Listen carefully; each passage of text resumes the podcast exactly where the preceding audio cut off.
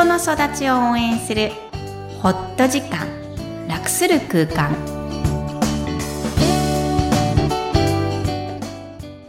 皆さんこんにちは。お選ぼの方です。クロスのミキコです大家好 Hi everyone みきこさんよろしくお願いします。お願いしますあの、今日先ほどちょっと雑談で話してたんですけど、みきこさんから 5G という言葉が出てきてびっくりしたんですけど。ありえないよね、私の昔。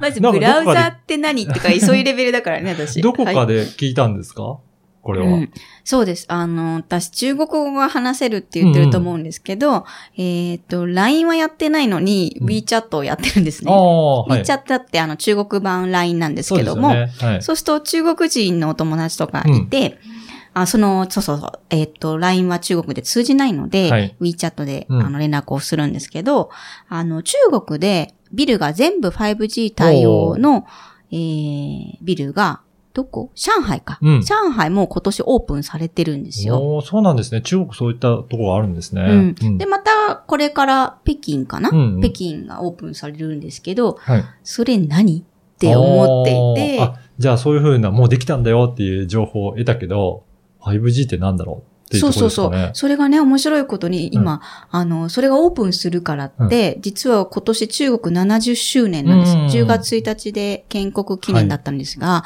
そのオープンを、あの、政府から延期されせられたんだって。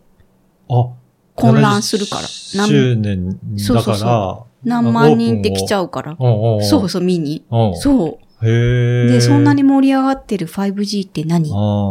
あの、簡単に言うと、まあ、あの、スマートフォンとかの通信速度がすごく速くなるんですよね。それはわかる。うん。100倍ぐらい。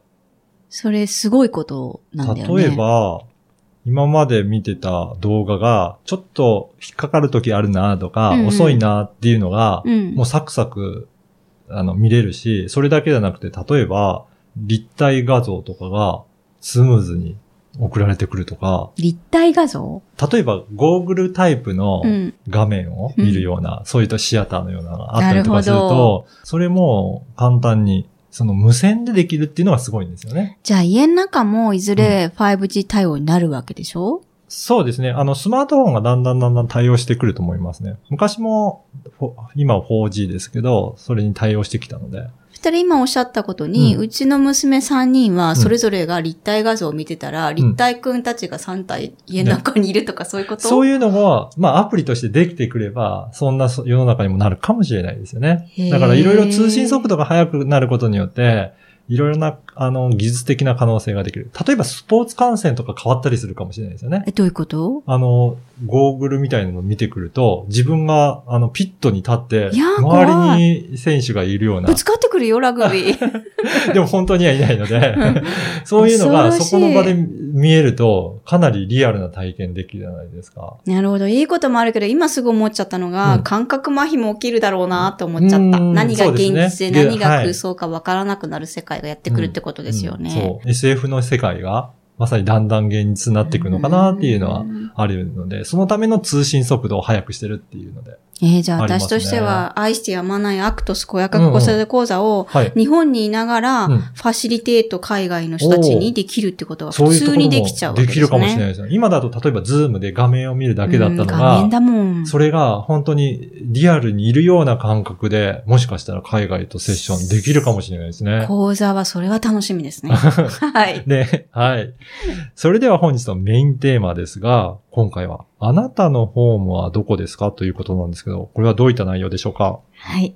あなたのホームうん。について考えてみます。うん。ホームと聞いて、どんなイメージやうん連想をしますか、岡田さん。うん。自分の家ですかね。うん。うん家とは？あの、今住んでるマンションの部屋。部屋。うん。部屋を思い浮かべる。かな。はい今なの。今の。おー、う今ですね。今ですね。なるほど。ホームの直訳として、はい。ハウスという建物を表す意味もありますが、ファミリーという家庭を表現する言葉でもあります。はい。それで家うんはどういうイメージになりますか？と聞いたんですけど。若干ハウスに偏ってるってことですよね。そうかもしれない。だけど、は今っておっしゃったから、うん今の家庭をはあ少しこうリンクさせて、はいまあ何割かわかんないけど、うん6、4ぐらいか、7、3に聞こえてきたんだけど、ハウスを連想するんだと思った。う。うんうん。ああ、そうかもしれないですね。ーん。あの、岡山の実家は思い浮かばなかった？今。は、もう自分のホームではないかな、うーん。いう素敵だ。と。うん。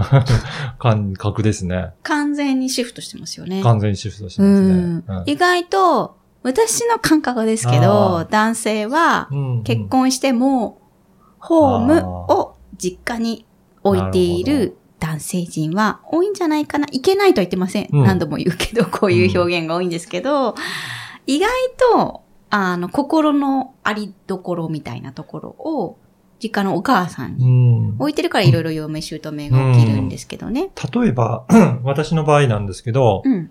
自分が自立してというか大学で東京に出てきて、うん。その後に家引っ越ししたんですよ。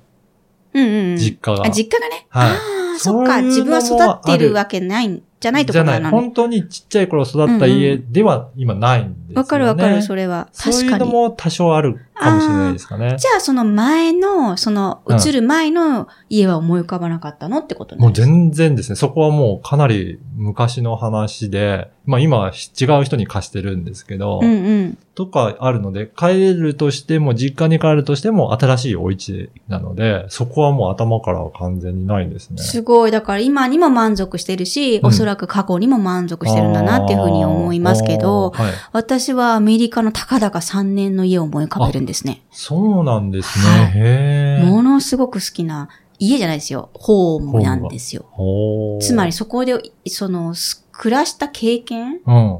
会った人々が走馬灯のように私のホームでもなんですね。そこ、本当にたったの3年で、そうその後いろいろ別のところに住んだにもかかわらず、そこが思い出すんですね。そう、この間勉強会で引っ越し回数何回ですかって数えたんですよ。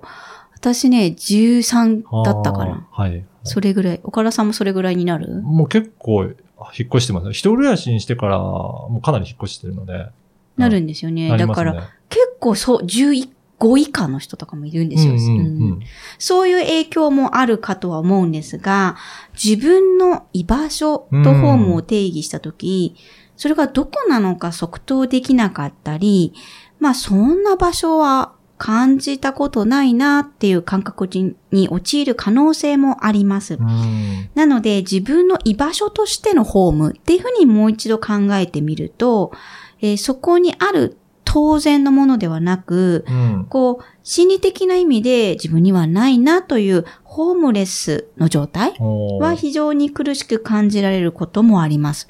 この心理的ホームレスの感覚は、えー特定の場所を持っていないっていうことだけではなくて、人や何かとつながっている感じのなさや孤独感みたいなものがあるかなっていうふうに言えるんですね。まあ、そこがホームをパッと言えるか言えないかっていうのもうん、非常にこう、指標として、うん。まあ、使える質問うん。かなと思います。だとすると、ちょっと自分自身でも思い浮かべていただくといいですね。そうですね。えっと、あるないよりも今から作れるあはいっていう形であると、あの、どんなうんホームをこれから作っていきたいのかなっていうのも含めて、えーつながっていけるといいですよね。はい。それでは本日のポイントをお願いします。はい。ホーム。自分の居場所とは一体どこを指すのでしょうか、えー人生の中でホームは変化していくものなのでしょうか、えー子供からすると守ってくれる親とか、あの、喧嘩もしてしまうけど兄弟たち、そんな人たちの関係性に囲まれたほっとできる空間をイメージするかもしれません。えー大人になった私たちはホームが必要です。えー自分だけのホームを感じてみてください。今日もいろんな気持ちにありがとう。ポッドキャストを確実にお届けするために、購読ボタンを押して登録をお願いいたします。みきこさん、ありがとうございました。ありがとうございました。バイバイ。